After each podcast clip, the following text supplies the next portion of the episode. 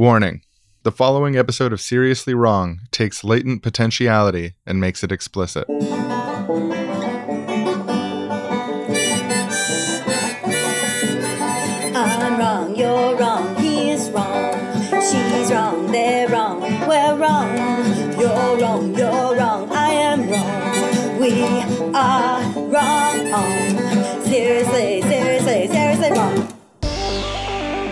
Today's episode of Seriously Wrong is brought to you by All That Was, All That Is Now, and All That Ever Will Be.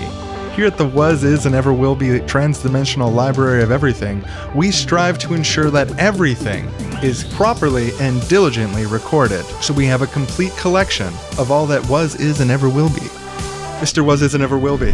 The results from the history expedition aren't looking good. Uh, history is being generated faster than we can capture Don't it. talk to Mr. What Is, Was, and Ever Will Be. That, that our mission is that nothing is So lost. we're gonna have ever. to upgrade the servers in the what will be and the what is sections imminently. They just can't can't hold the amount of data that's coming in We from have the to sensors. collect it sir. all. We have a total server failure on Galaxy 32A Universe B timeline. So fix it. 220. I'm trying, Look, sir. time is not moving any slower. History keeps being creative. The only universal constant is change. Nothing lasts, but we make sure that nothing is lost. Understand me. I understand. Yes.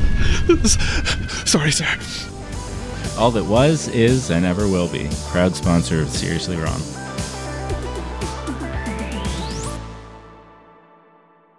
Hello, everyone, and welcome back to the Seriously Wrong podcast. We are your co-hosts, the Wrong Boys. I'm Sean. I'm Aaron. So, library socialism. Yeah, library socialism. It's something we've been mentioning a lot on the show recently. We've been asked to clarify and elaborate what is meant by this. Like libraries and socialism go together already. Libraries are a proto socialist element of the current society. And also, it's just, I feel like it's a good way for people to get a feel for what you want the experience of socialism to be like. that reminds me, there's this thinking tool I think I got from Robert Anton Wilson. I don't think he made it up, but it was in one of his books. It's the word PO, P O. It's like a thought tool. It means think about the relationship between these two things. To put things next to each other to invoke thought and analysis from it. So you could say, like, for example, climate change, Po, capitalism. Right. That's a jumping off point to thinking about what's the relationship between capitalism and climate change and so on. So I'd really like to encourage people socialism, Po, libraries. What's the relationship there? Or what are potential relationships? What are ways you can think about these things? So I thought maybe a good way to get into library socialism, what it means, is to start by talking a little bit about how I came to become a library socialist. Way back in the old days, 2014, 2012, 2011, Pre library socialist Sean walking around 2011. early developing political consciousness, a lot to learn about the world. And I became really fascinated with this political project out of Sweden, which I participated in for a few years, the Pirate Party, sort of an offshoot of the Pirate Bay, basically a file sharing advocacy political party that's primary goal was to secure net neutrality, secure access to the internet, tied up into this sort of techno utopian vision of the internet as a great platform of ideas that would connect the world, help to overthrow dictators, and so on. Yeah. But at the heart of that was this idea that file sharing, like Napster, the Pirate Bay, was actually a positive thing in society, that it wasn't the crime that it was made out to be by governments and, and corporations. And that idea just like it's so profoundly because I was a avid file sharer as a young person who didn't have any money to spend to be able to access the things that I wanted to access anyways.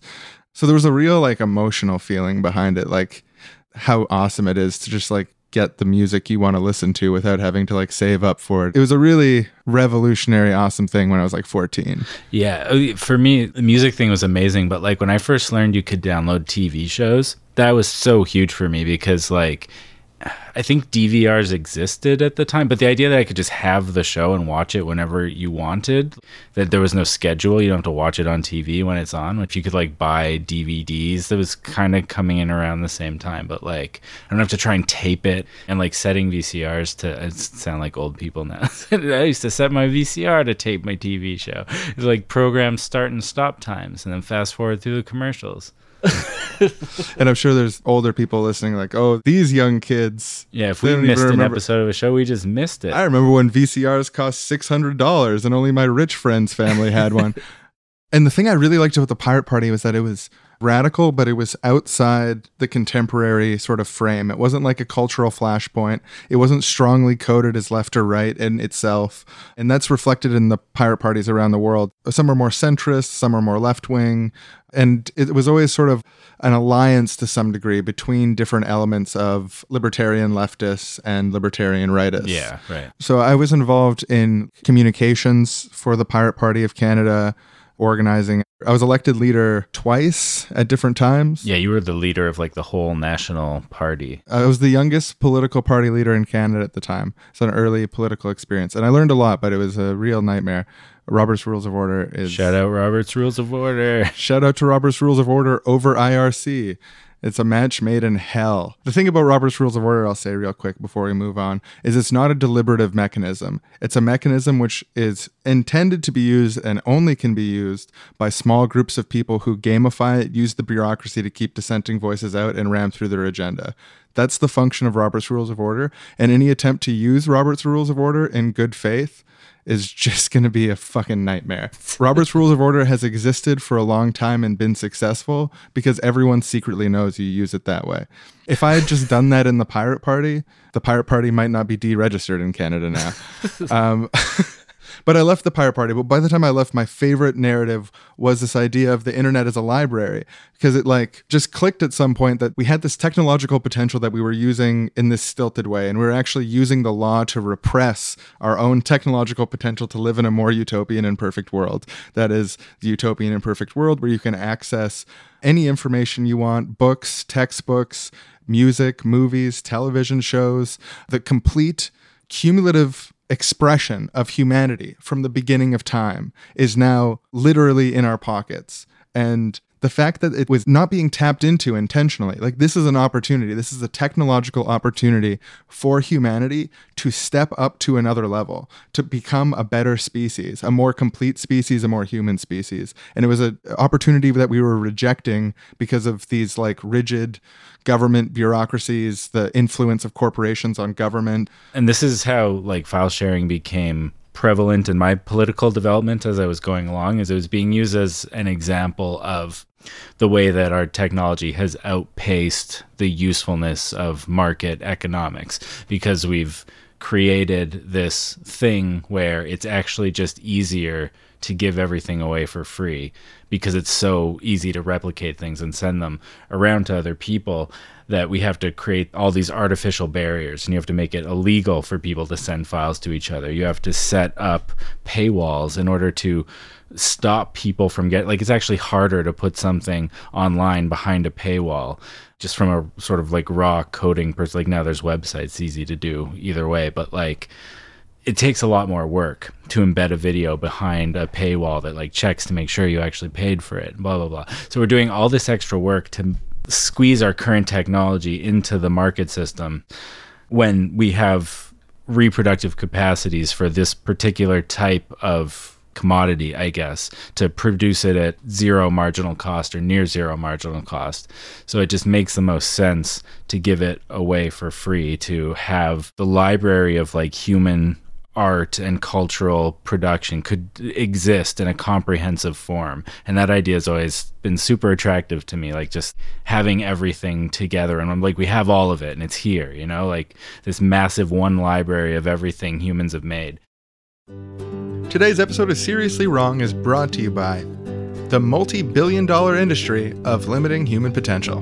What do intellectual property lawyers and tech monopolies have in common? Answer They both want to fundamentally destroy the greatest tool for distribution of human knowledge in history and limit it permanently for their own profit.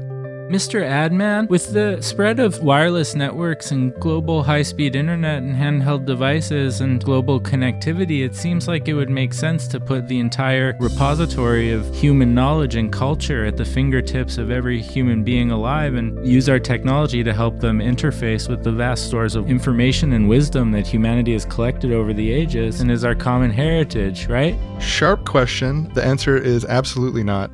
There's multiple layers of tech monopoly in between the universal utopian la-di-da access to human knowledge and therefore obviously potential. These are for-profit tech companies that are manufacturing these devices their incentives aren't necessarily to connect you to human knowledge. Their incentive is to keep you using these tech monopoly websites over and over and over again, even at the expense of your well-being Yeah, to but- serve ads to you. So that's, that's totally different. Yeah, but don't you think it would be a better use of human potential instead of putting people to work, limiting the access to our collective wisdom, and instead creating new ways for people to engage with this information and making it digestible and relevant in a contemporary context and translating that vast source into an ever churning sea of new cultural presentations and engagements, all available to everybody for free? Is that within the realm of potentiality? Absolutely not. That makes no sense. Obviously, we have the highest speed internet in human history with the highest capacity, but there's a tech monopoly or oligopoly nearby that's going to charge you by the gigabyte for that. So not exactly free, even if you can totally release copyright. Oh, that stuff about engaging, sort of weird. I'm going to skip it. Human potential has to be fundamentally limited, and this is the sort of stuff that you figure out as you get older. It's, it's our duty on Earth to have a multi billion dollar industry of people who are paid much better than your parents. The people who do the intellectual property enforcement and run these tech monopolies, they got families at home, they got kids. You're talking about taking food out of their kids' mouths, getting them out of a job, getting them on the street with a bindle. It's not going to happen. We need to have these people bindleless in offices working to suppress fundamentally human potential forever. Go fuck yourself. Whoa, precocious. Okay, get out of here, kid. Get out of here. Well, it just brings me solace at the end of the day to know that the cost of that child getting the education that he would need to overthrow me and my twisted order is beyond his reach. The multi billion dollar industry of limiting human potential. Proud sponsor of today's show. I just remembered, I think I know the moment where I started moving more sharply to the left. And it was around the time of Occupy. Like, I really liked Occupy, but I saw Occupy as a little bit broader than just being left wing in that same sort of way. Like, in retrospect, there was like the Ron Paul libertarians there. There's this general sort of anti authoritarian thing that came up at the different camps. But there was a speech that Zizek gave at Occupy Wall Street. He used the metaphor of red ink, talking about red ink being our capacity to criticize the world as it currently is. And he's like, we need to create our new red inks for the modern era when we're describing this perfect other world. Back in my day, we called that other world communism, but you can call it whatever you want. And in that moment, it sort of clicked for me like, oh, yeah, I am thinking about this other world all the time. And back in the day, they called Right. it communism, but who cares? Right. Like, it was that formative sort of because the tension with dealing with the internal politics of the pirate party there was a really intense tension that came out of myself and the others that had more leftist tendencies in the Canadian Pirate Party and those who were pointedly centrist and like respectability politics bureaucrats and actually some people that I would consider in that category. I was able to become friends with outside of the context of politics and stuff but also the literal sort of like rightists and like conspiracy theory right wing people. There's a lot of tension that comes out of that. Like someone who's interested in the pirate party seems to be fixated and in retrospect I've got a different read of this now than I did back then but someone's primary contribution to the pirate party is trying to convince us to be so hardline on free speech that we make statements against persecuting holocaust deniers which at the time seemed like a, a liberal principled kind of Did edgy you guys put out that statement? Is that a thing that happened? no no we didn't yeah but, But, it was argued for or whatever by someone. yeah yeah and i think my position on it was like yeah sure Right. we're in favor of free speech Right. But now I'm like, wow, actually, that was probably just a Nazi. Yeah, so that internal tension within the party, they didn't like the library narrative. They preferred the more like rights based narratives and stuff like that. But the library narrative really captured me. And it sort of introduced me to the idea also of post scarcity the idea that we don't actually have a scarcity of, for example, music or books. Like we have a scarcity of physical books, but we don't have a scarcity of the information within books being replicated. You can just copy and paste. Yeah. You can send each other songs over Facebook Messenger and download the MP3s to your own computers while still keeping it. It's not a zero sum thing to replicate that information.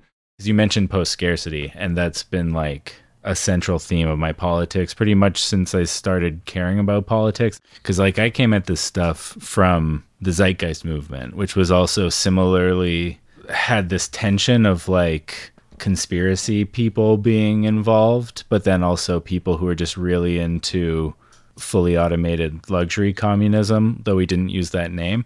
It's funny too because like I also kind of thought that I was outside of the political binary in a sense because that was kind of the party line of the zeitgeist movement was that it's nonpartisan, it's not left, it's not right, it's different from everything else. And it would contrast itself from communism with just like quick general statements about USSR and like oh that didn't go well. And like you know it's isn't a ton of analysis there. But like it was just it was interesting to me that I had all these political ideas before I knew it was basically repackaged libertarian socialism like left anarchist like the I'd say 90% of what you can get out of zeitgeist movement materials is libertarian socialism. There's a few different like hardline points where there's like the replacing politics with science stuff. It doesn't matter. It's mostly libertarian socialism, but I just didn't know it. Yeah, it's interesting in, in retrospect, in those early stages, I didn't really like read many political books or even like political opinion pieces. There wasn't like the socialist article network the way that there is now. There was no current affairs Jacobin and stuff. There was no commune mag. It was all people that I had met responding to news articles from CNN on their personal Facebook. Like that was my discourse cycle, or and like Right. the debates that we had within the Pirate Party. And yeah, I didn't really know much about like libertarian socialism either, but I found just through the disagreements I was having in retrospect, there was an unconscious sort of libertarian socialist Right. element to it. And and even just in the fundamental way of no, this like freedom from interference stuff sounds pretty good, but I think you got to counterbalance it with some freedom to stuff. Not even that articulate. It's interesting the way that people get into politics and how it changes over time and what changes and what stays the same and like things that are givens to you at different times and stuff like that. And if you're interested to hear ours, we have five years of podcast. Some of it would completely make me cringe to re-listen to, but that's because I was like younger and stuff. But hey, six dollars a month, get to hear the development. Someone told me recently that listening to the development was why they love the show. So if you don't love the show already, go back and listen to every episode and then you will. It's like Stockholm syndrome. I mean, that's all podcasts are kind of like that, right? You're like, mm, I listened to mm-hmm. five or six episodes. I have to start liking it now. Do you remember I was going to maybe talk about Bookchin from Post Scarcity. So th- yeah, and I got introduced to Murray Bookchin because post scarcity was something. It was a phrase that Zeitgeist used a lot. Someone discovers, oh, there's this book, Post Scarcity Anarchism, gets posted up. I read like a third of it, and I was like, oh yeah, this is just like the stuff we always talk about, except written way earlier. This is cool, but I never finished it. And then I remember mentioning Bookchin to you on the show once. Post Scarcity Anarchism by Murray Bookchin. Bookchin? Murray Bookchin. Does he have like a book on his chin? yeah, or like the book came out of his chin, or his book is the shape of a chin, or his chin is the shape of a book? Yeah, I think that's episode 20. Yeah. So Bookchin describes, it's not his idea, but I was introduced to it by Bookchin, the idea of usufruct. All right, class, please return to your desks. Snack break is over. Artemis, thank you. All right, class, today's word of the day, you know, I'm a word geek. I love words. Usufruct. Usufruct. Does anyone know what usufruct means? Jeffrey? I don't. Thanks, Jeffrey. In order to explain this correctly, I need to go back to the establishment of civil law, which obviously was codified out of ancient Rome, but was popularized in its modern form in Europe. Still has influence on a lot of jurisdictions today. Under civil law, property rights were considered to have three real rights underneath it that is, usus, abusus, and fructus. Is fructus like the shampoo that my mom uses? No, okay, so fructus is Latin for fruit, but in this context, it refers to the fruit of something. So usus is the right to use a thing. Fructus is the right to take the fruits of something that is uh, profit from some property without damaging the property. And abusus is the right to damage or destroy property. So something that you own, you're able to. The term is abusus. So it's like abuse. So usufruct is a combination between usus and fructus. That is the ability to use and profit from something, but without the right to destroy or get rid of it or sell it. This is actually codified in many legal jurisdictions. To this day, this concept of usufruct, typically in terms of a landlord giving usufruct rights to someone else who's then able to like grow food on their land and stuff like that. And actually, just recently in Cuba in the 1990s, during an economic crisis, the government gave Cuban citizens the right to grow food on public land ah. on a sort of usufructian basis. As part of our revolutionary program, now obviously this is a revolutionary school and you're all wearing your mandatory Che Guevara shirts. People say that school uniforms are bad for kids. I disagree. I think you kids look great. You're embodying the contradiction so well. So, as part of our revolutionary program, we obviously call for ownership in common. So, usufruct, use and profit from common property, not from a landlord, but from a shared sense of duty towards property to not degrade it in an unreasonable or damaging way because it's all shared it belongs to everyone. It comes from the same logic that you know thomas jefferson famous radical liberal he said that everything on earth should be held in usufruct by the living for the living you know not from a landlord but from the collective. And that sort of principle underlies our revolutionary program here. In addition to that is the irreducible minimum, the level that no one should ever fall below. And also this concept of complementarity. That is, through having a complex social ecosystem, you're able to fulfill all sorts of needed roles in relation to each other. So not everyone is a baker and not everyone is a shoemaker, but, but together we have enough bread and shoes for everyone in a complementary web.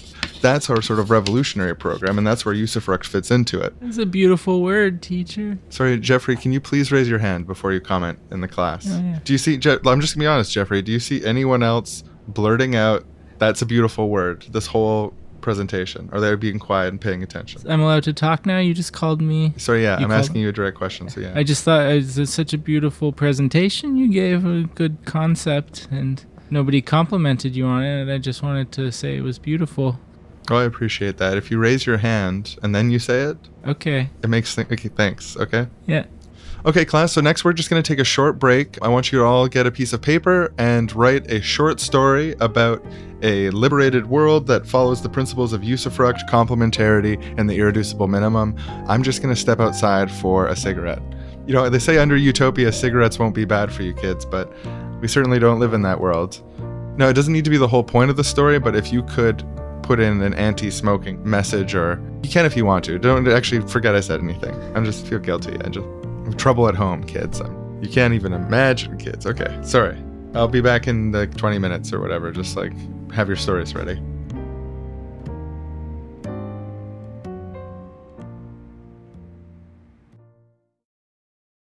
And so the basic idea is that property is owned in common by the group and one has domain over something while they're using it. So it's like you have temporary ownership of shared things in a context where everything is held in common. And like a good example of that is if you're on, say, like a work site and you say, hey, pass me that hammer. No one's ever like, this is my hammer. You have to go buy your own hammer before you can continue contributing to this collective project. the idea that many things would work more like a library than a department store in the future was also something that was embedded in zeitgeist. It was an example that we talked about a lot. And it was uh, often framed in the idea that it makes more sense to just want to have access to something when you need it rather than actually having to have it. Ownership for many things is actually more of a burden than it is something that is beneficial to people. Like owning a tent kind of sucks. Like you have to find somewhere to store the tent, the like 50 weeks of the year you're not using it. For a lot of people, you don't have a lot of space for that kind of stuff. You know, there's lots of things like that that you only need to use when you need to use it. And like having it yourself and maintaining it yourself is a pain in the ass. So it's actually better to have it something that you can just borrow and then other people can use and just borrow. And then when it doesn't work, they get replaced. And then the other angle that was core to Zeitgeist was sustainability. You're giving 50 people 50 shitty tents that they don't use 90% of the time versus just making like three really good ass durable tents that they can trade off and use when they need it and then return to the place when they don't need it is like you just saved 47 tenths worth of material by like sharing it because things sitting around in your closet aren't useful for anything and it's a waste of resources for them to be there And you also have an incentive as someone who wants to continue producing tents into the foreseeable future to provide a product that is going to have a natural breakdown and life cycle that's short enough that you can sell the same customers multiple tents over their lifetime. This is something that we talked about in the Pirate Party, also as the manufactured obsolescence issue. And the library socialism concept also has this really strong economic basis. I went through a bit of a phase trying to sort of better understand economic arguments because people always use economics as this trump card. Like, you don't know about economics. Like, ec- Right. no matter what your idea is, no matter what your theory is. I studied economics, you didn't. And if you know economics, you would know that your idea for people not starving causes people to starve more. because all economists agree with each other about everything And we have conclusive evidence in something that is a science. and in that sort of expedition of research, the big things that I took away from it economy of scale is economics. When you produce a bunch of stuff at once, the cost is cheaper. So the example I'd make is making a big pot of soup to feed 40 people only takes maybe about three times as much time as making one bowl of soup for yourself. And if everyone does that, you've wasted a bunch of human potential basically by having everyone atomized producing their own individual meals. And there's also this concept fundamental to Austrian economics, which is sort of like the primary right wing school of economics called marginal utility. And the idea is that if you have a lot of something, you need it less, so its subjective value to you is less. And someone who actually needs it, the value to them is larger. And this uses an argument to say basically they should pay more or like they're willing to pay more. So that's what the market allows. yeah But what is fundamental to it, and this is what's true about economics, implicit in the logic is the idea that the rich don't need their wealth. It has literally less value to them. If you give $100 to Bill Gates, you've literally given him almost nothing. Economics doesn't make any sense unless you hold that to be true. And then somehow they come to the conclusion at the end through all these layers of abstractions and all these interesting graphs, which, if you take the time to study and understand, actually often seem quite inconclusive about what they're measuring or what they're claiming. If you take the time to interpret what they're saying, it doesn't hold up. But they somehow come to the conclusion that because an individual cow is worth less to someone who has 100 cows than to a person who has one cow, abstraction, abstraction, graph, graph, graph, some people will always starve. So I I bring this up to say that there's principles underlying economics and what is true about economics that encourages communalist, library based, socialist utopia. When I read economics textbooks, I can feel the utopian socialist communalism bubble up through it because it costs less money to produce less things. And if people only need things for the duration of the time that they need them, then you're producing less things overall. So you're saving money. And then money obviously represents the other major crisis of our time, the ecological crisis. And part of the ecological crisis is that because of manufactured obsolescence, because of all this bullshit, we're burning through the planet at a higher rate than it can sustain. And we're eventually going to hit peak material resources in various ways. And we're not being good economic stewards. We're not being good, we're not running our ecology like a business. We now go to the Wrongtopia Ecological Restoration Initiative, which is entering its fifth year of sustained ecological downturn.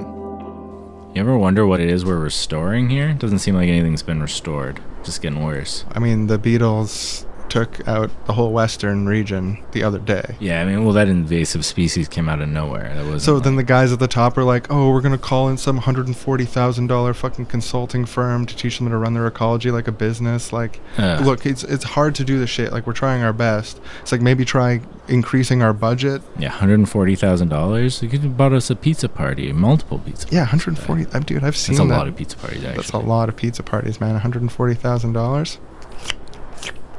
Sorry for licking my lips so loudly. I'm- Ecological restoration needs fuel, and pizza. What's this fuels stuff me, about baby. this bullshit? They're like, oh, no more pizza parties until the ecology is restored. It's been five years since our last pizza party, and are we working any less hard? A little, yeah, because there's no pizza going in. I have to bring my own lunch. Oh wait, shh, talk, Oh, yeah. stop doing pizza. Yeah, I think that's here that. come. What's up, ecologists? Hey, hey, hey, welcome. We're here from the private sector. Here to make things more efficient. So we heard that, to use a metaphor from the private sector, the profits of your ecological restoration initiative are going down. Shareholders, endangered species, and arable land are angry at you.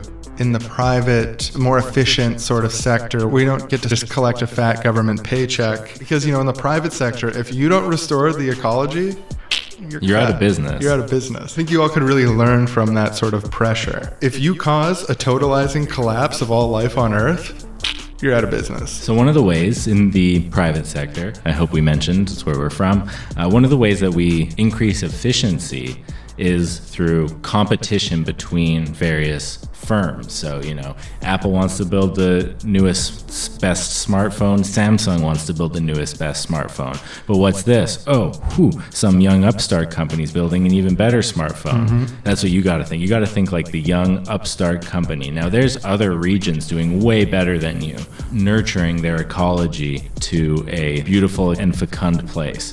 What you two want to think to yourselves, what you want your team to believe, is that you can do better than them. And God darn it, you're going to work night and day until you are better than them, until you're the best, until you have the most profits that you're distributing to your shareholders. And of course, and profits refers to biological diversity, preventing the extinction of species, and maintaining arable farmland that can be used. That brings me to our next point, which is that team building is super important. So think of it this way all of the species in your ecological system are your team. And if they're endangered, you're not doing good team building.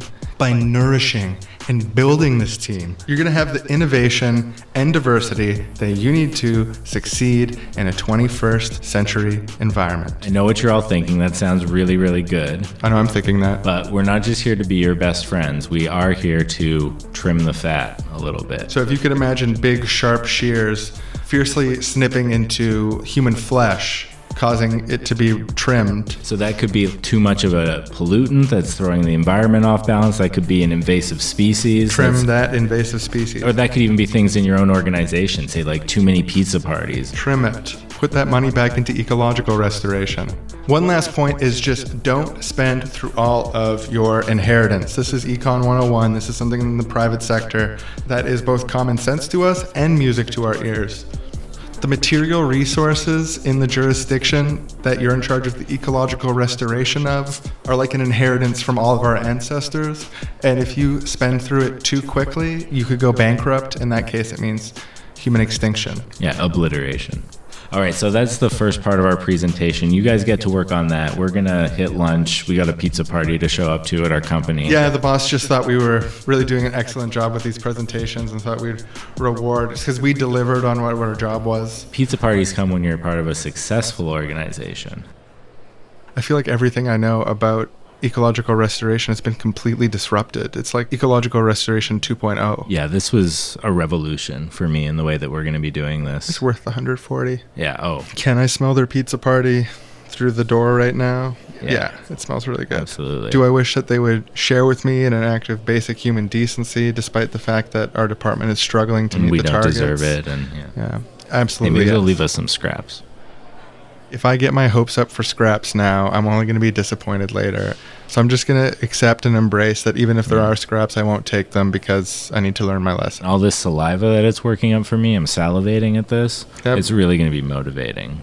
Nothing like fear of not getting enough food to make you work on things that are important anyway. Hopefully, my excessive amounts of drool and spit coming out of my mouth don't drip onto my workstation as I just think about all the pizza parties that I can one day earn and deserve if I act more like the private sector. Will they successfully run their ecology like a business? Will they meet their ecological restoration targets in the five year window outlined from the boys at the top? Will they get their $140,000 worth of delicious and well earned pizza? Tune in later in the episode to find. Well, let's go to Mr. What Was, Is, and Ever Will Be and just you know, find out now. Uh, Mr. What Was, Is, and Ever Will Be, will they eventually get their pizza party and stuff? Like, will they pull it off? Oh, yes, absolutely they do. Thank you so much, Mr. What Is, Was, and Ever Will Be. Uh, you can stop listening to the episode now if that was the only thing that you were waiting to hear. For the rest of you, now back to the show.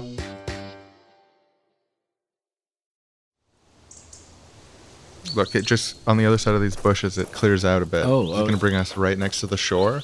It's absolutely beautiful this time of day. Well, this whole area is beautiful. All the trees and little mushrooms around here. Yeah, I mean, it's no wonder there's evidence saying it's good for people to spend time in nature. It's good for people's mental health. peaceful out here. Just you and me. Yeah, I feel a bit guilty we didn't invite Artemis to come with us. Yeah. Yeah, we're triplets. It's kind of a package deal, I guess. Tom, John, Artemis, come with us. And it's like, yeah, okay, yeah. And I like Artemis, obviously. He's just He's just a lot. yeah, he's a lot. He's my triplet. I love him, but it's just this is- Sometimes, yeah, good this has to been not good. have him out. Yeah. Yeah. Just dig those moments of silence. yeah, just like just like hearing nature and just being Yeah. present and like biospheres have all this complementarity, like the complexity of an ecosystem makes it more stable. So like one of the threats of climate change is that you're simplifying biospheres and you're making them unstable. So there's this sort of like naturally developing complexity, this, this sort of like process in nature of this like the loss of a species like the loss of an evolutionary line that's got this like tragedy to it like uh, that's part of the reasons that we'd be so humans are so upset about the massive rate of like species loss Yeah, the mass extinction that we're going through and causing. yeah it's shit's a bummer and it's like the one silver lining is that we try to keep a record of the species that exist Just reminds me, I've been studying the history of libraries actually recently. oh cool honestly i've got this bad habit of buying books You're building your own personal library.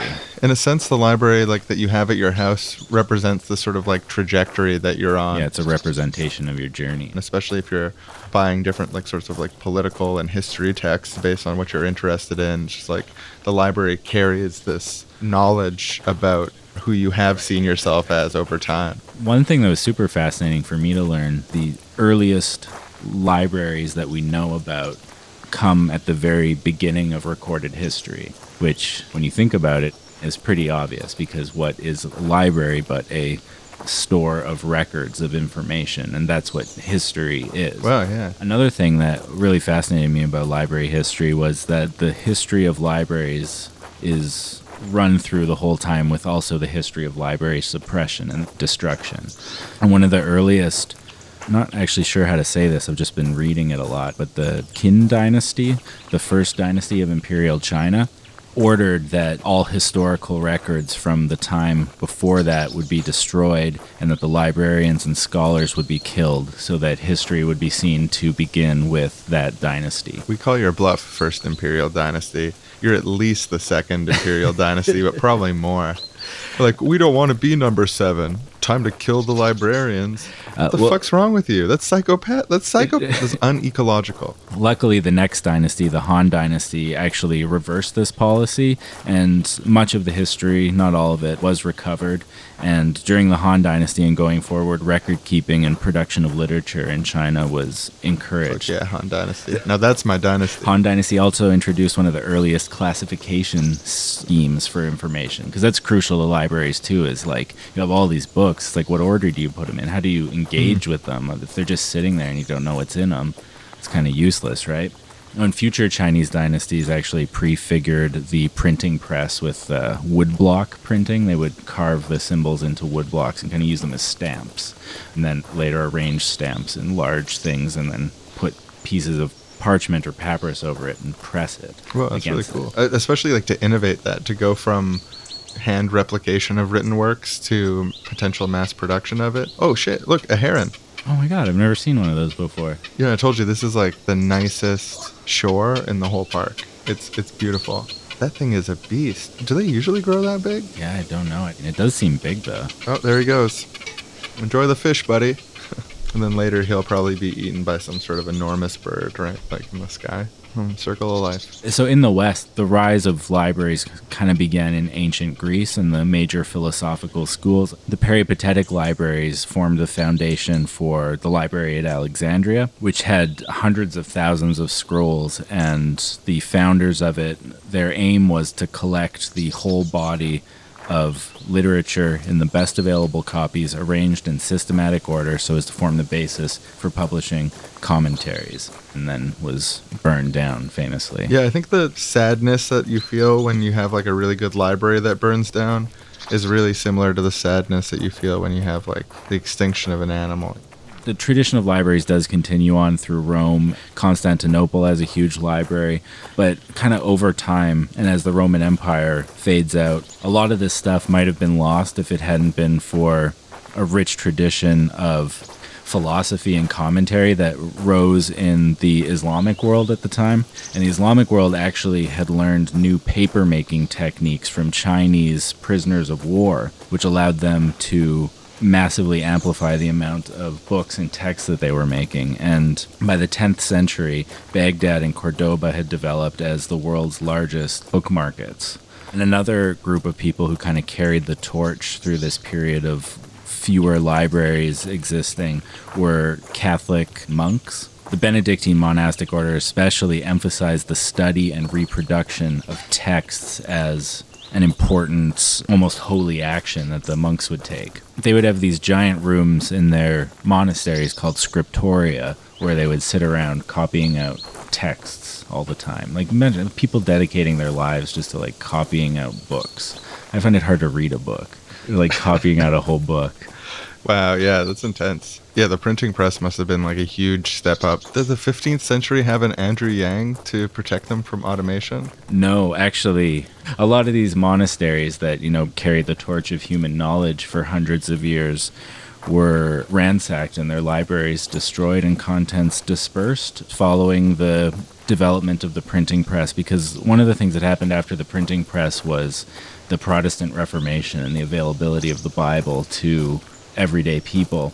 And so that coincided with a rebellion against Catholic clergy. And as well, the printing press causes the Renaissance and eventually the Enlightenment to begin. And also in the Renaissance, strangely, like in England, Henry VIII and Edward VI declaring their alignment with the new learning of the humanists had the universities, churches, schools, and libraries purged of all books that embodied the old learning of the Middle Ages. So there was a lot of loss of information there. Kind of seems counter to the spirit of the Renaissance and Enlightenment. And there is a lot of new work being produced and like scholarship being done and beautiful stuff. But part of it is like, oh, let's destroy this old stuff. Bit of library history during the French Revolution. The Bibliothèque Nationale de France became one of the world's largest libraries at the time because during dechristianization, the collections of all the clergy, as well as just in general, the collections of all the aristocrats in the country were seized and collected at local depots in each city, and then were sent to the Central National Library of France, and also they created provincial libraries around the country. So they redistributed libraries from the rich to the poor during the French Revolution? Apparently, they did lose quite a lot of books during this process, but. the idea behind it's pretty cool. Like creating this national library everyone in theory could use. Yeah, I got this such a this natural urge, and maybe it's an unnatural or foolish urge to like retain every book, even if a book is incorrect. It's still got this like historical value to exist, and just to have this history of libraries so mixed up in the loss of knowledge, the permanent loss of knowledge, yeah, is so baked yeah. into the history of libraries is actually really similar to biodiversity. It's just we have this fossil record of immense loss of biodiversity and species at different times in history. You know, like I don't yeah. think we should naturalize and say like, oh, you know, they go extinct all the time, so it's okay if we make them all extinct all at once. But there is like a sort of natural process that happens there. Yeah, um, yeah, well, yeah, loss and degradation is part of most systems. Like you have to actively fight against it. And that's what the history of libraries and like information archivism is. It's like fighting to retain something that without that would degrade, would dissolve away into chaos again as everything does. Yeah, it's like we still have an ethical responsibility to pursue the largest libraries possible. But we can't change the past that there has been loss of information and forces outside of our control will likely take information away from us again. But we can uh, do our best to resolve ourselves against that, Yeah. strengthen our capacity to archive. during this time the field of library science is developed because people are realizing that as history moves forward there's a real problem with maintaining and interacting with these vast stores of information because if you're not interacting with it it can be lost in other ways context can be lost languages can be lost words that things used to mean can be lost. And so, library science is the multidisciplinary field, applies the practices, perspectives, and tools of management, information technology, education, and other areas to the collection, organization, preservation, and dissemination of information. But after this, once you're in like the 1800s, libraries just really kind of take off closer to what we think of them today Oh, lending libraries. Sweet. lending libraries. The the innovation here is they're public libraries funded through government, like municipal. So it's not just like for universities. It's not like national libraries. It's like this is public facing and publicly funded. That's what that's what the point of them is. When when they were first implementing public municipal libraries, was there sort of like an equivalent to the copyright lobby being like, this is going to deprive writers of profits, like you're going to turn writers into paupers? Some of them even called them hotbeds of crime because, you know, if you're a bookseller, obviously the libraries are like a fundamental threat to your profits. It's kind of how capitalism works sometimes. It's like, who cares what the good is? And It's all about my profits. This part of the path ahead is really steep. Do you want to like take a break and sort of regroup before we hit that thing? Because it's like Yeah, yeah, I don't even know like, how you get down up, there.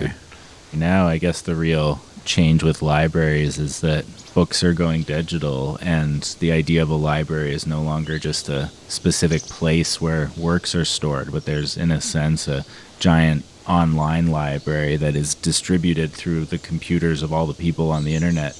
And it's, in a sense, the greatest library the world has ever known. Yeah, actually, it's sort of weird to think that some of the most extensive public facing libraries on Earth are pirate criminal libraries, you know, like Mhm, yeah. black market free lending, information sharing. There's something cyberpunk about that, like library, like illegal libraries. the music torrenting site what.cd was taken offline a few years ago but until then it was actually the world's largest and most comprehensive collection of all music that ever existed it was pretty like a really amazing thing and it was destroyed Damn, in the future, people are going to look back on that the same way that like we look on all these times where in library history where you just like lose all this information, lose all these Yeah. old manuscripts. The loss of the torrent sites in recent history is like very much in that same tradition. That's a wild thought. even like with all these online libraries, I still wouldn't count out physical libraries. They've kind of shifted, really taking that role that librarians play of being an interface between the public and knowledge and expanding that.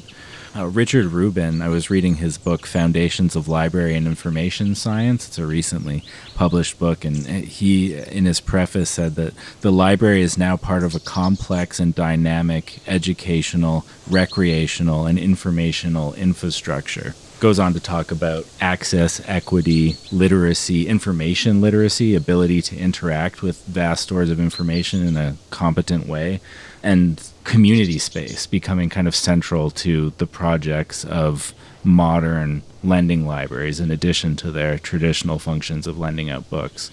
So just really continue to play a really vital role in society and in communities. Yeah, libraries are yeah, the bomb. I love libraries. And thank you for letting me ramble on about this. Artemis, I'm sure would have been talking about something Artemis based by now yeah, for yeah. sure. Did Artemis see a billboard ad with a pretty girl on it? It's like, okay, thanks, Artemis. Yeah, yeah, Artemis story. is a real library of all the billboards of pretty girls Yeah, he's ever it- seen. like if you wanted to build a library of us triplets, you definitely include Artemis. Mm, definitely. But I think sometimes it makes perfect sense. It's not a contradiction. I was like, is this a contradiction? I started getting worried. I'm like, uh, am I violating my values by excluding Artemis? But no, Hmm. this is like if you took us, Tom and John, out of the triplet library Right. Yeah, you don't and left to, Artemis in the library because it's part of the greatness of the library is choosing which. Yeah, you wouldn't want to borrow all the books every time. It's like if you have two really sleek, to the point, and quality Stephen King books, and then you have one sort of infamously long and Oh, sort of like tedious It? to get through. Yeah. You're not a hypocrite for not taking out that Stephen King book on every hiking trip. I actually like thinking of Artemis like the Stephen King book It because like it is really good and Artemis is really good, but it is because Jesus Christ, you could have used an editor. The Shining, that's a great length book. Yeah, Shining's the perfect length. All right, I think I'm rested. Let's try and get down this steep part. We might have to stop talking for a minute though. Okay.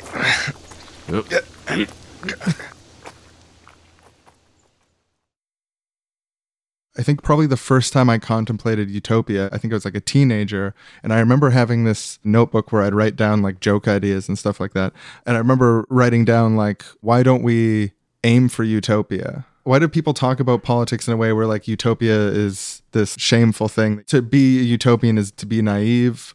But obviously, everyone wants to make the world better. So, like, why don't we try to think about what the best world would be, or like the best possible world, or the best possible next step for the world to take? Yeah, like in zeitgeist stuff, it is always framed as we're not utopian. This isn't a utopian vision. This is a realistic vision based on the current science as it exists.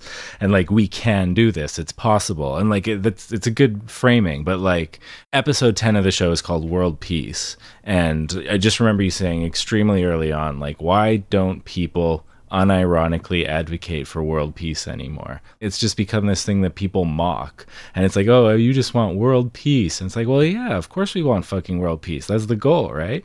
World peace. And you were like, let's do an episode about world peace and like return to it pretty frequently. It's like, oh, well, I'm wise enough to know that it's very, very hard to achieve world peace. And it's like, yeah, yeah, yes. we're not playing around here. Yeah. Talking about world like- peace is so naive and dumb, it's embarrassing to be caught calling for world peace. Like to it's call better for to world peace. discredit the idea that world peace could ever exist. And it's also it's really important to describe the outcome that you want when you're advocating for something.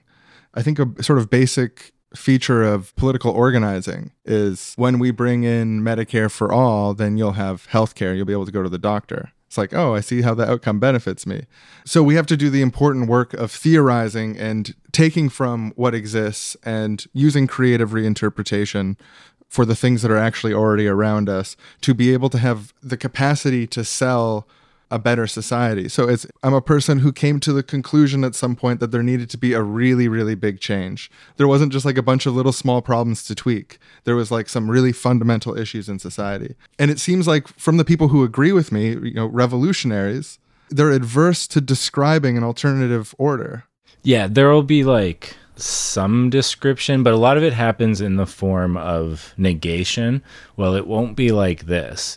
There's definitely ton, a ton of development on the theory side of what's wrong with what currently exists. And that's all super important and good. It's, I wouldn't say necessarily easier to do that, but you have a strong referent. Like, this is what's going on, and we can see that it's causing these bad outcomes. This is awful. We need to end capitalism. And then what are we going to build instead is like, well, you know, socialism, a better society, communism. Is it going to look like those other times they tried communism? Well, maybe a little bit, but like actually kind of a lot not like that. Library socialism, using library as the reference and then talking about how it would work is something that stands on its own and it's not a critique of the current society in and of itself like you can infer critiques, but saying like this is how it would work. We would have library distribution points that would have all the things that people in that neighborhood generally take out. Like you know, the little library in your neighborhood might have lawnmowers for everyone because that's the thing that people use around the house. The library near the lake would have boats for people to borrow.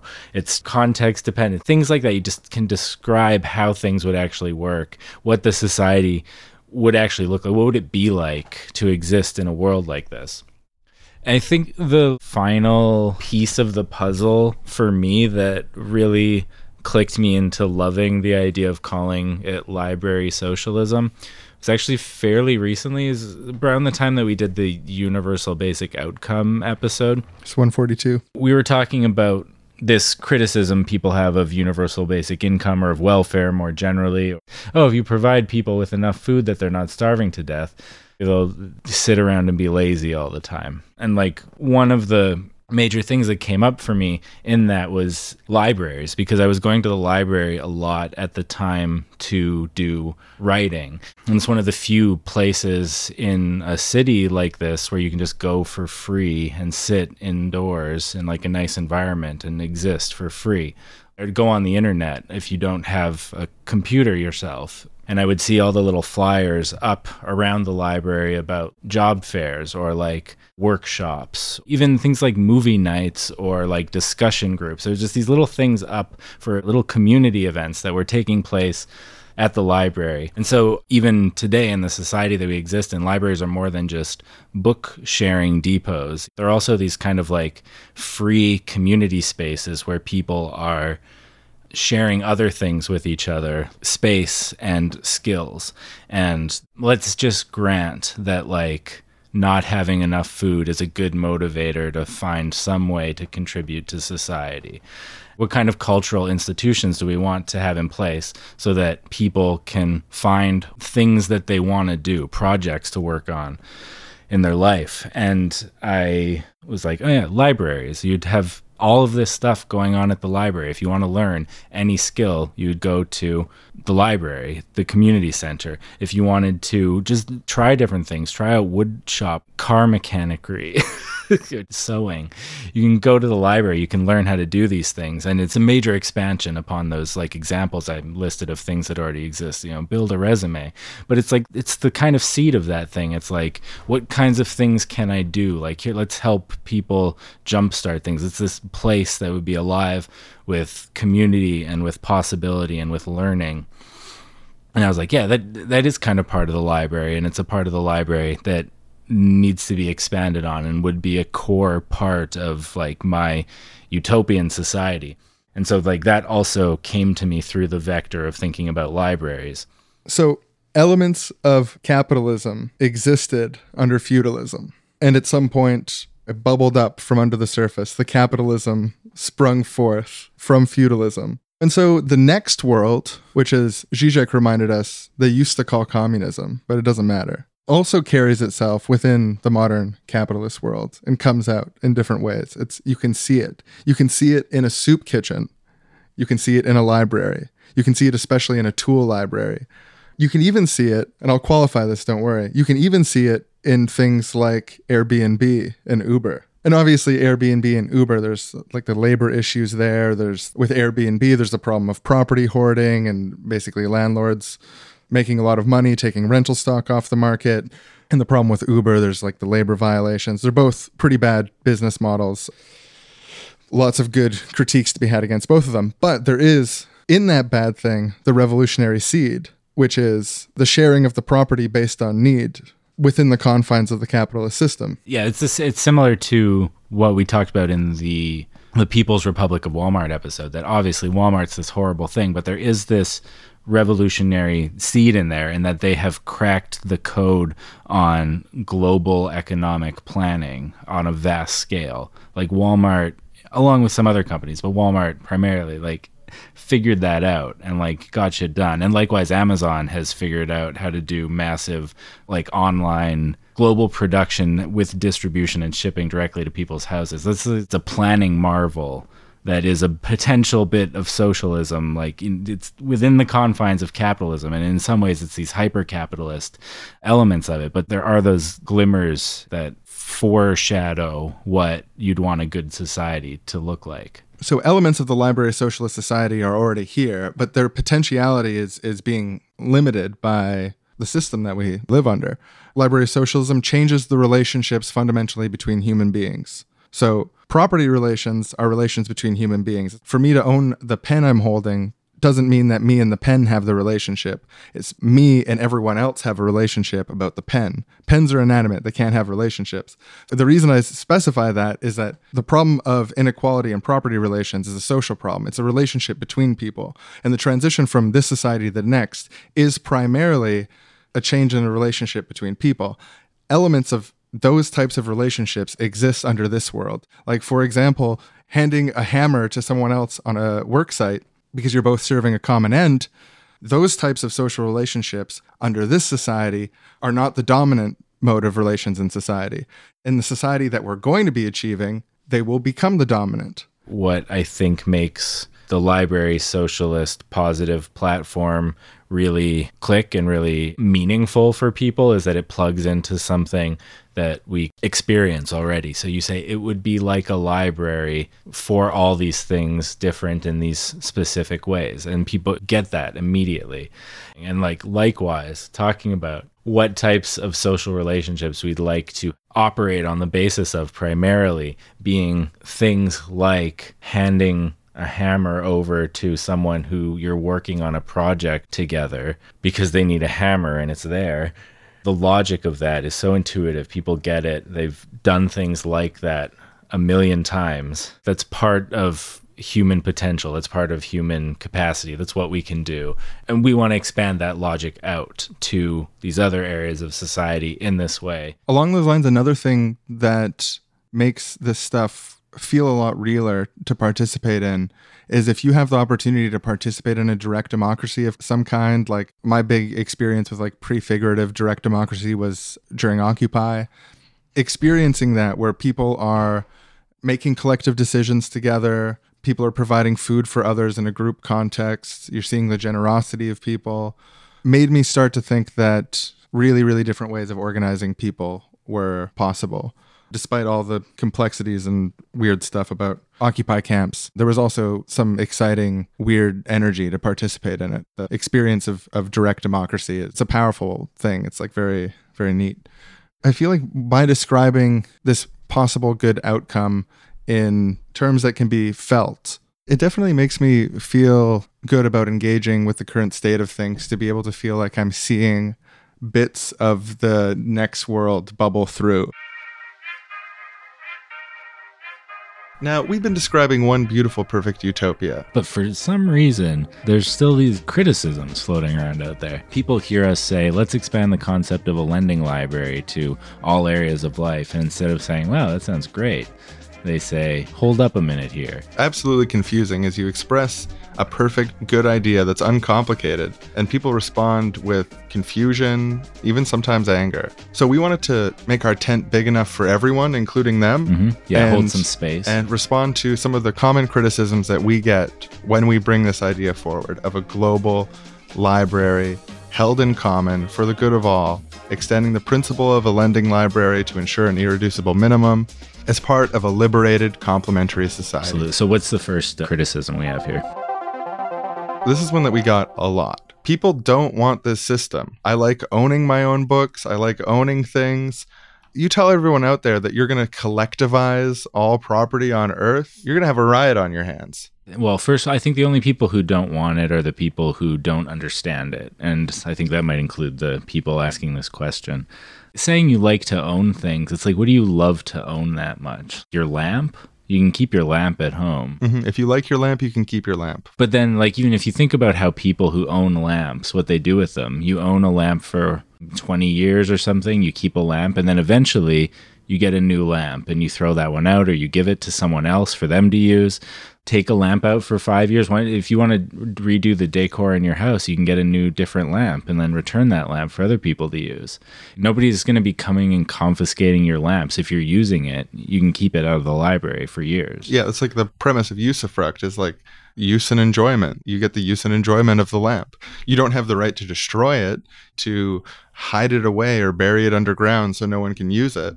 As long as you're respecting the principle that it exists for use, it's part of our shared property, then you can keep it for as long as you need it. Another version of this that came up, I saw this guy said, I just got my daughter her first bike and she wanted to paint it red with a racing stripe on it. And, you know, if it was a library bike, we couldn't paint it red with a racing stripe on it because we didn't own it. And I was like, you just misunderstanding again.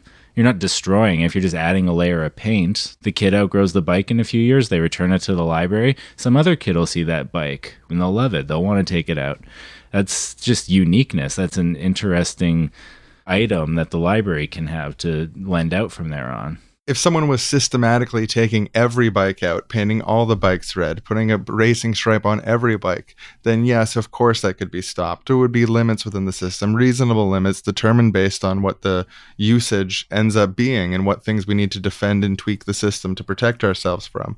But that process happens, that process of testing the boundaries and improving it happens in the real world. It doesn't happen in the world of ideas. You need to start the program and work out the kinks as it goes along and find out the exact version that works.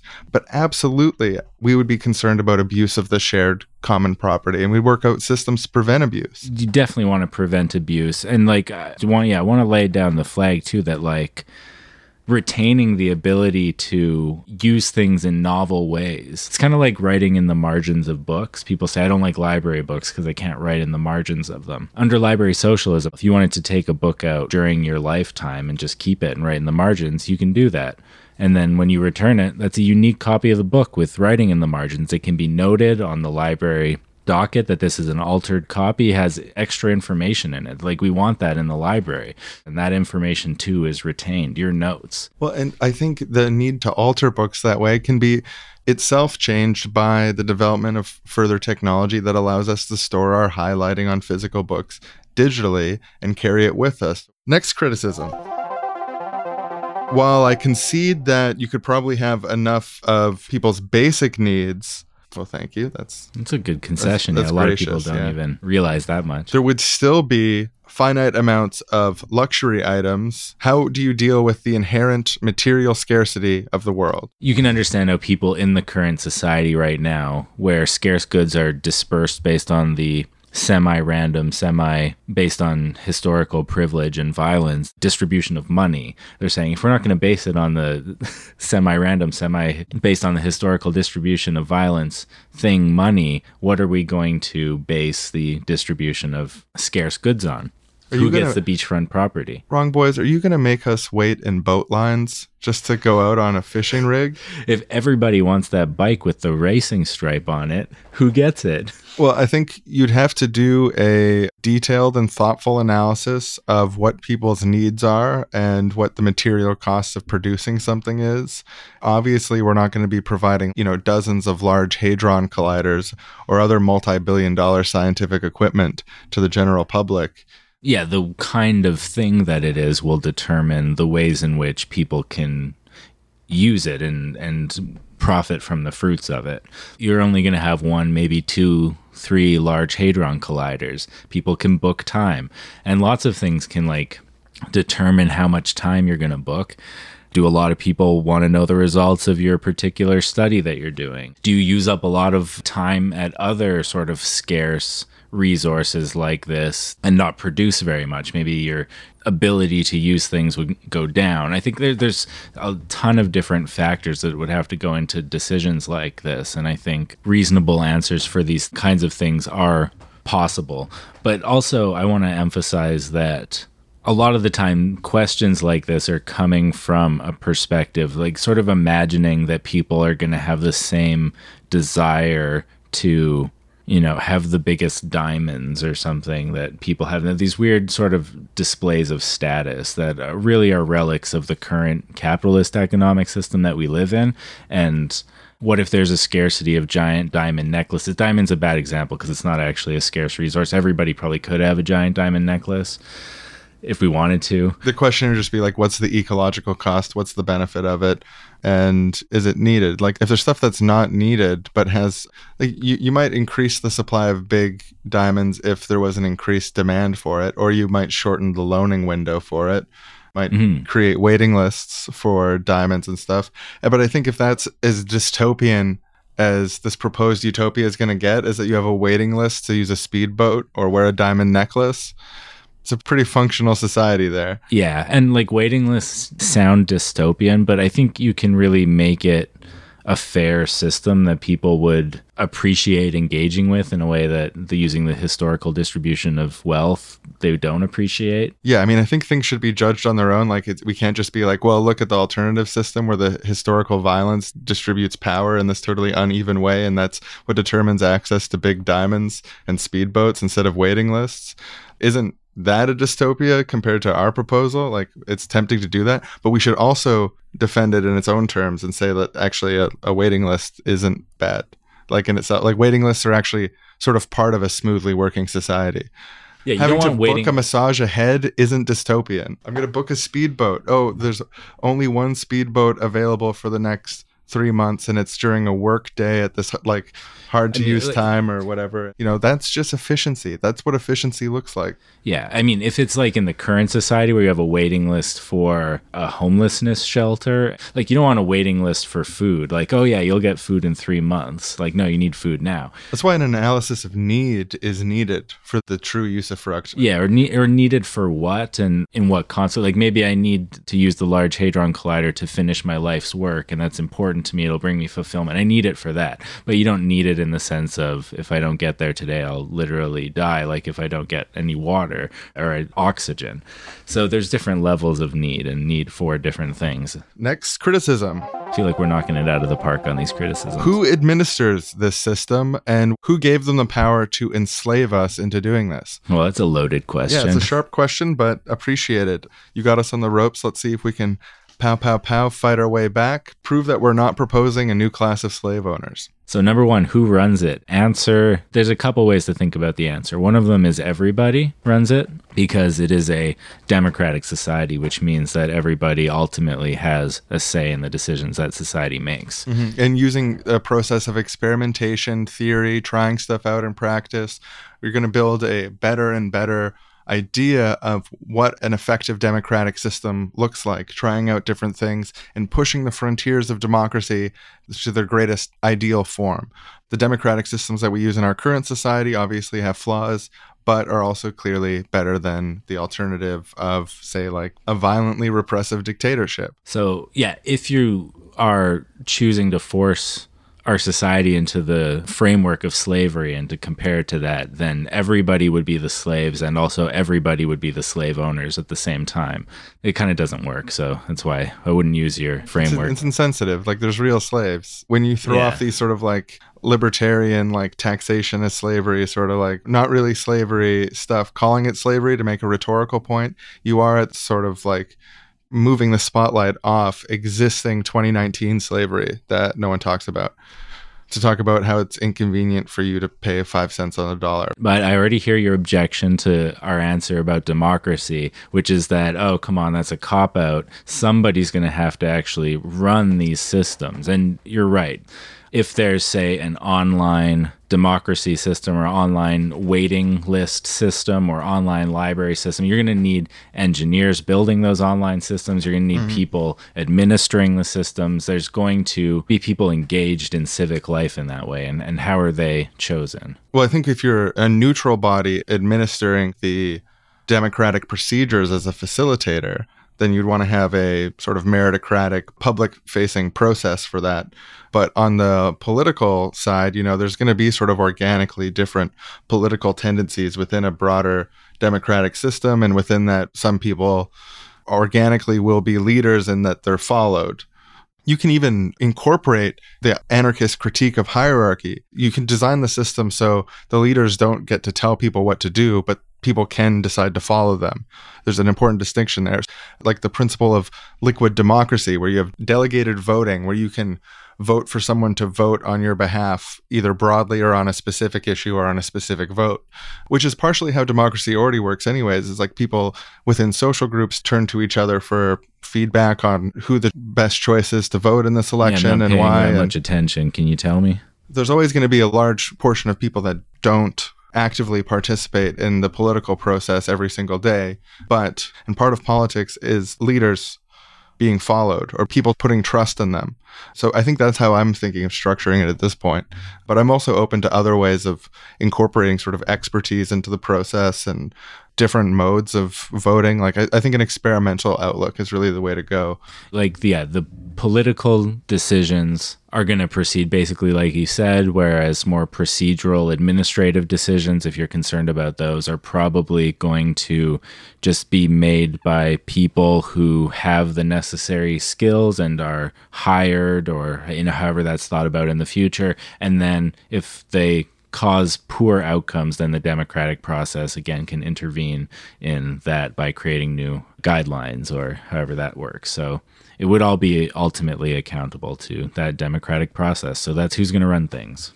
Oh, and it won't be slavery in any sense. It'll always be voluntary. This might sound a little weird, but like people will really like it once they experience the effect of having access to abundance in a way that they never have before, a more healthy idea of abundance. But yeah, this next this next criticism sort of gets in on this sort of thing too is how do you plan on getting to this utopia? Will that take violence?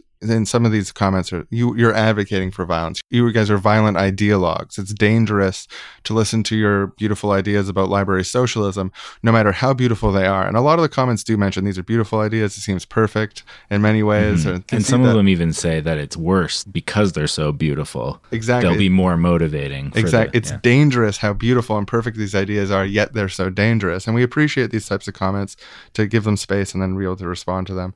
Do you advocate for violence to transition to the library socialist society? No, I don't. Yeah, the answer is absolutely not. A plan that has violence as the primary tactic is not something we're interested in and not something that we think would really get to the society we're describing. I think what the real violence is, is the withholding of records and information from the public. It's paywalls. It's paywalls for, for scientific papers. It's libraries that don't have enough copies of the books that people want to read. Paywalls for other things, like paywalls for food and bread. You go to the grocery store, there's a paywall behind all that food. And that literally kills people. That's violence, man. We're not talking about violence here. We're talking about building utopia through a combination of a prefigurative entryist and public relations strategy to actualize a real utopia to take care of everyone. We're not talking about picking a fight with anyone. They're all invited to be on board. But know what the real violence is, man? The real violence is taking down the largest collection of music in history instead of making sure that everyone was able to tap into that. Yeah, it is it is really messed up for people to throw these accusations of violence out at us when they're tacitly or in most cases explicitly supporting the violence of a locked deadbolt on an empty home while people freeze to death in the cold. So, to ultimately answer your question, how do we get there? It starts with beefing up libraries, beefing up democracy, trying to actualize the principles that we want to see in the new world, bring them to reality to the highest degree possible within this realm, and while building up public support for a full on transition the first task is to try to convince absolutely everyone. It's plan A. Yeah, absolutely. And you just, you know, you start with the influencers. You convince as many influencers as you can. Anyway, that's maybe getting a bit granular in strategy, but we have the documents. Yeah, it's like plan A, part I, you know, the little lowercase i. So, this is a beautiful world that we can actualize and bring about, believe it or not, completely above board. No need for weird police stuff. No need for like all getting armed I mean, do what you want, but I'm saying we can pull this off above board. The ideas are good enough. Just needs to be articulated in ways that people can understand. But yes, to throw a bone to the other people who are screaming right now with their own objections that I won't name. If you get attacked, you can defend yourself. You're absolutely right. As Malcolm X said, be peaceful, be courteous, obey the law, respect everyone, but if someone puts his hand on you, send him to the cemetery. So that is, is that all the criticisms? We cover it? Yeah, I mean, the rest were mostly incoherent. Yeah, you did get a lot of incoherent criticism. So, well, I guess the end of that segment. Time for the next segment. So we're approaching a crisis point with a number of interlocked crises. In Vancouver, we feel it very deeply with the housing crisis. The cost of living here is insane. And there's a lot of places, major cities, that are experiencing this. Homelessness, the problem of inequality. There's a massive amounts of environmental damage done by the production of electronics, including and especially smartphones. The world's data centers and their air conditioning uses a lot of energy, releases a lot of carbon into the atmosphere we're all essentially connected into a worldwide surveillance network, which is not fully understood by anyone. It's non simultaneously apprehended. We know that mass data retention does happen, but we don't have a comprehensive list of everyone who does mass data retention, how they do it, and why. But it's a system that's vulnerable to mass data interception. There's a lot of like reasons to be really concerned about this dystopian world bubbling under the surface also and we're in this like pincher where you can either have ecology or oblivion you can either have socialism or barbarism Yeah, like stuff is changing. The material conditions of society, the productive forces in society are changing extremely, extremely rapidly. And like, if we were good Marxists, we might say socialism will burst forth from that necessarily, though not all Marxists think that. i think most marxists admit that it's a struggle that you might not win that sort of seems part of their whole kit and caboodle Yeah, I think I do that because I'm kind of attracted to the idea that it's it will inevitably burst forth. It's a comforting idea, and so I want to think that somebody thinks it. that is a comforting bourgeois liberal deviation you're saying the global proletariat can sit on their hands comrade no you have to stand and fight I'm saying they inevitably will stand and fight. it's the course of history. the threat of eco-fascism i think is really real because the threat of an outside force has been used historically and can be used again to get people to rally behind a strong man who promises to deliver them from the terror that they face and when it comes to the choice between radical redistribution and the maintenance of unequal property relations there's many powerful people whose incentives regardless of their intentions their incentives are lined up with backing a strong man who maintains the current property relations rather than a deeply revolutionary model. So there's this like real possibility and threat i think of seeing ecofascism rising in our lifetimes. It's already happening with fascist groups appropriating ecological rhetoric as the imminent impacts of climate change are becoming more and more apparent, and more and more people are seeing footage of the flooded streets, burning buildings being carried away by floods, and the migration crisis that is caused by droughts and people fleeing for safer borders. That's my sad news, friends. The important thing about when we're talking about the move of from one type of society to the next is to recognize that the future is not written. There's a lot of different potential futures, and futures are created partially by the futures that we write and project on them. Dystopianism has a purpose, but we shouldn't get caught up in sort of a nihilistic, misanthropic dystopianism, which I think is the sort of prominent narrative of the future of the current moment. People have said it's easier to imagine the end of the world than the end of capitalism. And our role as good utopians is to say, nah, I can imagine the end of capitalism. Let me tell you about it. Because we're in a fight between the end of the world and the end of capitalism. And the end of the world people, if it's purely just like putting weights on either side of a scale anytime it's described, the end of the world side is getting a lot of fucking ink these days. It's getting a lot of love from people on all sides of the political spectrum describing the end of the world.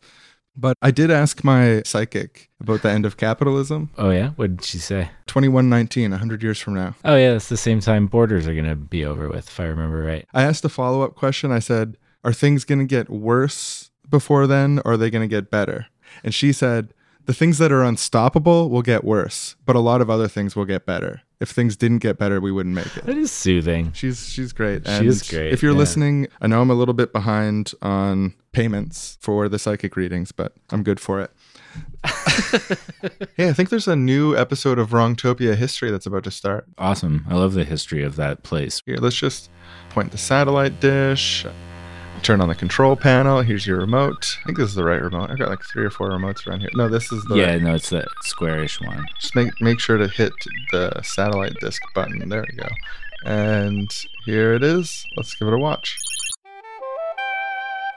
Today's episode The History of Wrongtopia's Library System. Oh, I love this topic. Wrongtopia's library system, rich and storied history. Can I interest you in some wine, good sir? Please. I heard a glass a day or two is actually good for you. I'd like to think that, but alcohol causes cancer at a similar rate to cigarettes. I heard, anyways.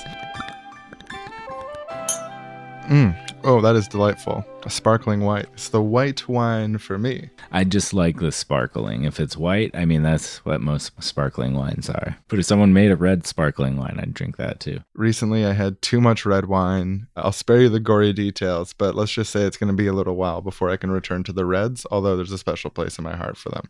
So, Wrongtopia's library system. So now Wrongtopia is a borderless planet. It's a world that is populated by 12 billion people. Five primary groups of nomads. Oh yeah, there's five groups of nomads. There's also the stationary class that are not always, but often wealthier than the nomads, and they often run the infrastructure of different physical locations.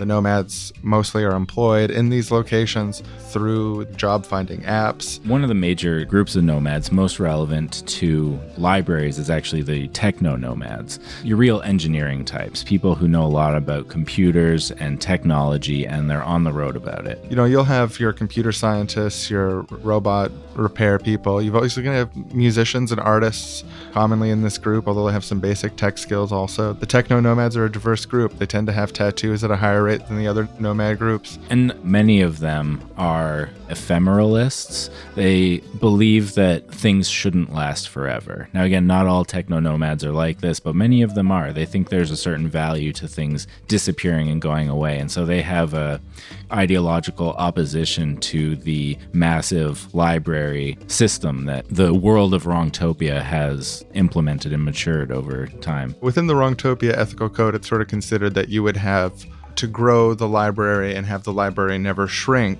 So the ephemeral school of thought born out of the techno nomads, they posed this challenge to it and said perhaps libraries shouldn't be retained indefinitely because history needs to be engaged with in order to maintain contemporary use.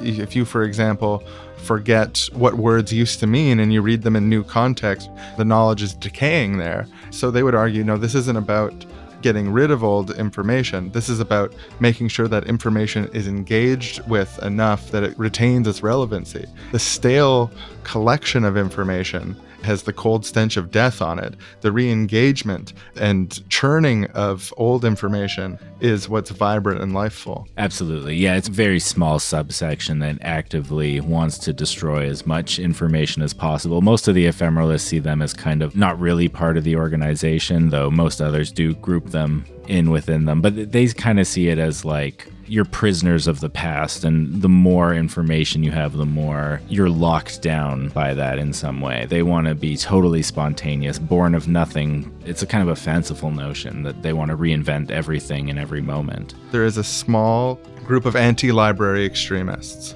and their ideology is nothing short than a total churn, as you're saying. While we engage critically with ephemeralism and what it means for the library science of Wrongtopia, we really have to put a firm line there and say like no we're not going to give in to these these radical anti-library extremist demands. Yeah, burn all the libraries every two years, a two year churn cycle. Imprison librarians train them into other things. It's just extreme and actually interestingly there's been a tension between these regional groups, these wealthier stationaries that have run public campaigns advocating for the usufruct libraries at the center of the city states to be distributed to the local people there rather than have these nomads coming through using all of our speedboats, increasing the wait list, all this stuff like that. Our city state needs our library for us, not for everyone coming through the town. And some of these anti library extremists at one point even teamed up with these stationary redistributivists on a campaign because they're so fundamentally against the idea of a library. And they attribute all this stuff to, and th- there's some validity to it. And it's, it's you know, to pick apart the truth and false here, but they identify library socialism and the, the usufruct city state system as the source of inequality and climate change.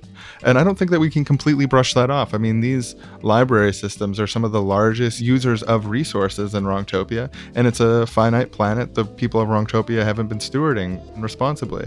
So there's an argument there, but the tactics they take are so extreme, and they don't seem to make the problem any better. Yeah, no, I think the less extreme view on that issue, which I believe is more credible, is that yes, libraries as they currently exist on Wrongtopia, the sort of usufruct libraries of things are currently being operated in an unsustainable way, but that doesn't mean that they could never be operated in a sustainable way and that it's a failure of imagination to say that because they're currently causing climate change, we must destroy them or completely get rid of the system rather than altering the system to say only produce as many speedboats as is sustainable. Hmm. And I've got a bit of a cultural retention bias, I'll grant you that, but shouldn't we retain the libraries in the transition to a much better society where we tackle these pressing issues of climate change and inequality that exist even in our idyllic utopia, wrongtopia?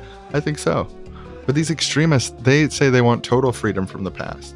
Not even to engage the past, but to just completely abolish it. It's disturbing. Maybe we'll just take a quick moment to thank the Wrongtopia Central Library. Of course, that's where we're broadcasting this from. They've provided all the resources for us to learn about this history and present it to you and broadcast it. Uh, they also got me interested in broadcasting in the first place when I kind of came here and saw others doing it. Like, oh, that looks cool. I want to try it. That all happened here at this library for me. Yeah, like the library is such an incredible social space where people can sort of self actualize, connect with history. And it's just anti library extremists. You know, I hate to say it, but I'm just not sure their ideas should be retained. Now that's extreme.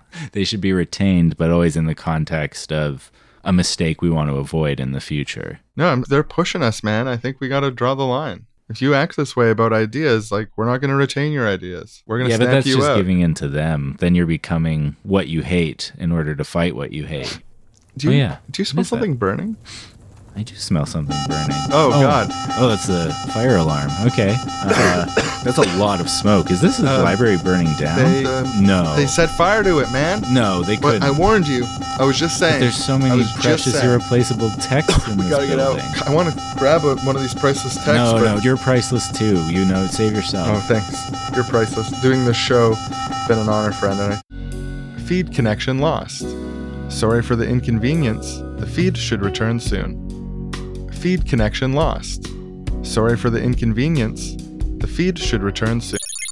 I guess that's the episode. It was cut short. I mean, I guess it makes sense why. That was The library is why- burning down. Yeah, That is a good episode of Wrongtopia history. yeah, it was really good. you like come for you're like I want the history, and then it's like boom, history is actually happening. like, yeah, and like, and. I don't even want to knock the first part because just telling the that was really great too. But then also to see it come alive, it was Mm-hmm. yeah like to have it come alive like that. Wow, Yeah, incredible. You know, I bet this episode of Wrongtopia history is going to go down in Wrongtopia history. Oh, like in the future, They could even do it next week. Episode. So there's like a real mourning that comes from contemplating the burning of the Library of Alexandria. Thought about having it like a debt of mourning because of the loss of biodiversity, because of the loss of the Library of Alexandria and countless other libraries through history, Hmm. because of all these profound, unimaginable, cumulative losses. I'm not advocating that people just suddenly get very sad for a long time right, to, make like, up for it. the thing I feel when I think about the Library of Alexandria burning, it reminds me of death because it's like when I think about myself dying in the future, the thing that like I wouldn't even say scares me about that, but the feeling of like emptiness or like the fear of oblivion or like that just that sense of goneness, disintegration, the existing no longer. And when I think about works of literature existing no longer, when I think about unique species existing no longer, it connects to the same sort of internal emotional pathways as like contemplating my own mortality.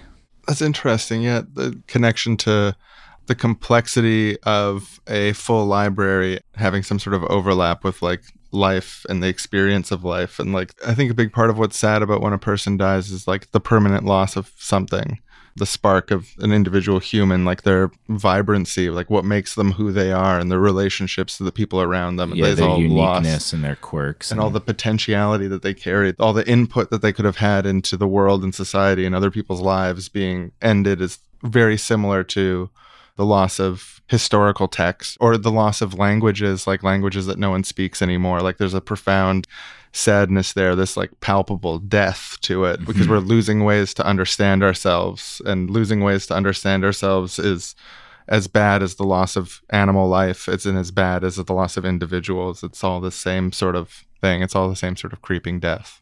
And it would be a villain who would want to actualize the burning of libraries. Yeah. Yeah. It's, I think I had to word this. Oh, It's like ceding something to the inevitable, like the heat death of the universe, like the end of all things. It's like, yeah. So, like, when I think about the idea of wanting to retain information, wanting to retain the uniqueness of individuals for as long as possible, uh, life extension technologies, when I think about wanting to retain biodiversity and the different kinds of species on the planet, it's like little victories against the inevitable heat death of the universe. It's little stays, stays of execution. Biodiversity is always going to fluctuate and we're always going to sometimes lose texts, but we can do our best to push against those sort of forces. I almost want to call it like a type of progress when you compare a small library to a big and more extensive library that contains more information, especially usable information about the human condition.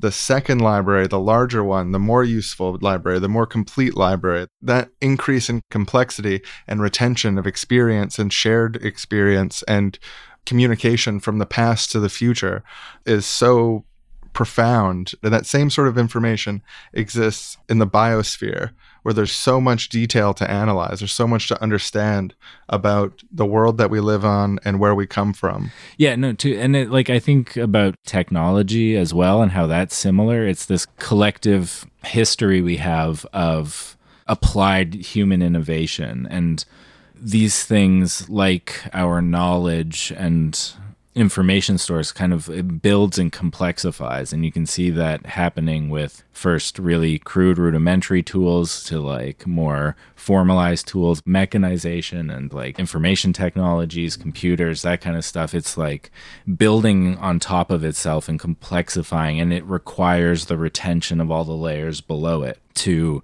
sustain this complexity and this this beauty this edifice and thing that you have requires the retention of everything that came before it.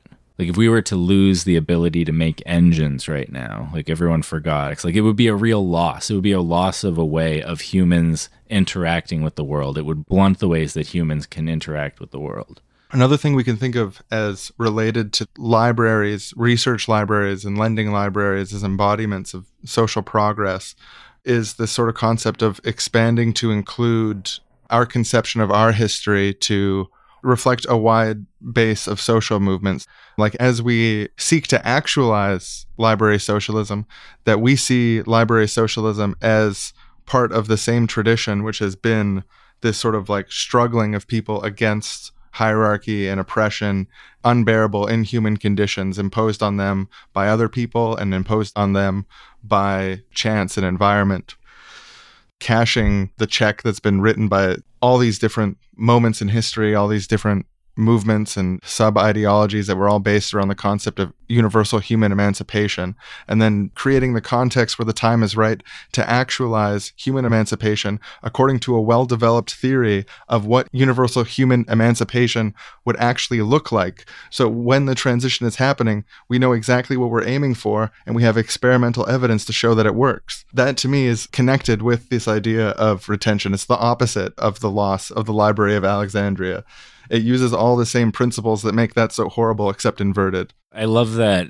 idea of the trajectory there and of expanding to include things from the past, like keeping elements of all these different ideologies and, and, bringing them together, like culminating them in the realization of something that includes all of it. And it makes me think about the way this episode came out and how we talked about our trajectories politically, like going through various stages of our life and arriving at this, and the framings and ideas we have now are all related to our past, and the ways we're talking about things now have expanded to include both all of what we were as well as the new influences. that In a similar way, we each are these sort of like complexifying records of our own history that culminate in what we are now. We have a desire to not acknowledge the developmental trajectory of our political opinions. Like there's this sort of political culture a lot of the time of acting like you came forward with fully formed ideas. Mhm. And I definitely get the urge to like not share embarrassing things about your political trajectory and also the urge to be embarrassed by a disproportionate amount of things. I feel like I haven't really shared anything super embarrassing about my past this episode, but part of what makes me who I am today, and this would be embarrassing if it wasn't so long ago, was like a really, really pointed 13 year old atheism, completely web enabled and then brought into real life, brought to church. I was a like super pointed atheist in my early 20s. So if you're 13, I'd, you know, it's less embarrassing than me. Yeah, if it was more recent, I probably wouldn't have evoked it so easily. But in any case, this this history is what makes us who we are in the present. We can acknowledge that we are developing, we have the capacity to be wrong, and so on. Obviously, it's not something you want to start every conversation with. It's like, hey, just so you know, I'm Developing, Developing, have the um, capacity to be wrong. These aren't fully finished ideas. I haven't known them since I was born. I learned them from other people.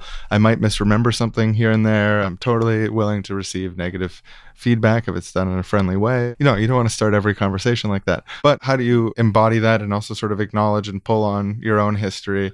Cash the metaphorical checks of the promise of liberation within your own life. How do you do that? oh yeah, that's a big topic. That's a like honestly, Absolutely. But Yeah, and this check metaphor, I don't know. I think Walter Benjamin said it, but this financial metaphor, it's like investing, invest in your future. cashing the check. Yeah, no, like uh bearing the fruit, eating the fruit. Uh, Hear the fruit. Yeah, harvest the fruit. We need to harvest the fruit of the patch that our ancestors have been tending for generations. Yeah, it's such a better metaphor too because checks you cash them once and then you cashed it. That's it. But fruit is perennial, like it keeps coming. I guess checks could be perennial too if they kept coming. Yeah, I don't know. These super pernicious and ever present hyper financial metaphors are probably part of the ideological fishbowl of neoliberal capitalism that we're swimming in. And if we can replace them with ecological or farming or anthropological metaphors, it's probably preferable. Yeah, especially now it's pointed in the process of the change. I think ultimately we could expand to include all kinds of metaphors, but rather than being all pervasive, financial metaphors would carry a specific connotation of you're invoking lack and scarcity and like all the things that we see as pervasive in our current society wouldn't be pervasive, so they'd be more useful as metaphors in that limited context in the future. So, friends, it's time to harvest the fruit that was planted during the French Revolution, to harvest the fruit that was planted in Haiti, in Cuba, in Soviet Russia, the fruit that was planted in the Winnipeg General Strike, the fruit that was planted in every strike, in every workplace organizing, in every tenants union, the fruit that's planted when people speak up against cruelty and abuse, the fruit that was planted by our ancestors that struggled and toiled to bring us the world that we have today, we should actualize and and harvest that fruit. They worked so hard to bring us. We have a responsibility to actualize the planted fruit. Actualize the planted fruit. Yeah, that's great. That's a catchy slogan. Yeah, I think it's a pretty catchy slogan. Uh, do you want to uh, put on some nice uh, boots, uh, get a, a hat? It's sunny out there. I don't want to get heat struck, and we'll go harvest fruit, actualize some fruit. Yeah, let's actualize some fruit. This has been the Seriously Wrong podcast. Great to talk to you. Great to hope to hear from you soon. yeah, we're going to be picking fruit here for the next little bit, but we will be back with another episode in about a week, a little more. Big thanks to everyone who is donating to us on PayPal and Patreon. Keeps the show going. We got a very special patrons only series on Revolution. The reason the show exists is the generosity of people who chip in. It's massively appreciated. Can't say that enough. And thank you everyone who's already doing that. We just had Brett, the host of Revolutionary Left Radio and Red Menace, on there to give us the lowdown on Marxism Leninism. And we really drill into some of those strategies and we talk a lot about the ethics of revolutionary violence. Check it out. It's a great episode. As always, you can use the contact form on our website to give us feedback and please leave reviews across the internet and tell people we exist and tweet about us and stuff. It's super helpful and we love you and Have a great week. I would check you out from the library. Seriously.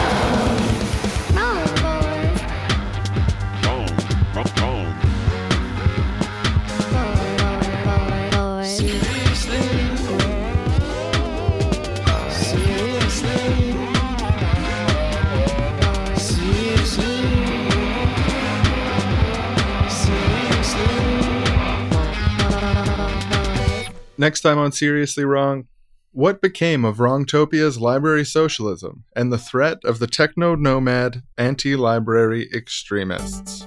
This just in Wrongtopia News Report. The president of Wrongtopia has given in to the extremist, ephemeralist, techno nomad demands in exchange for their agreeing to no longer continue their campaign of blowing up and burning down central libraries across Wrongtopia. They have instituted a legal 50 year churn where any literature or text or information that are not actively engaged with and republished in the span of 50 years will be destroyed. The implementation of the 50 year churn is just one of a multi tier package of concessions that were given to the anti library extremists.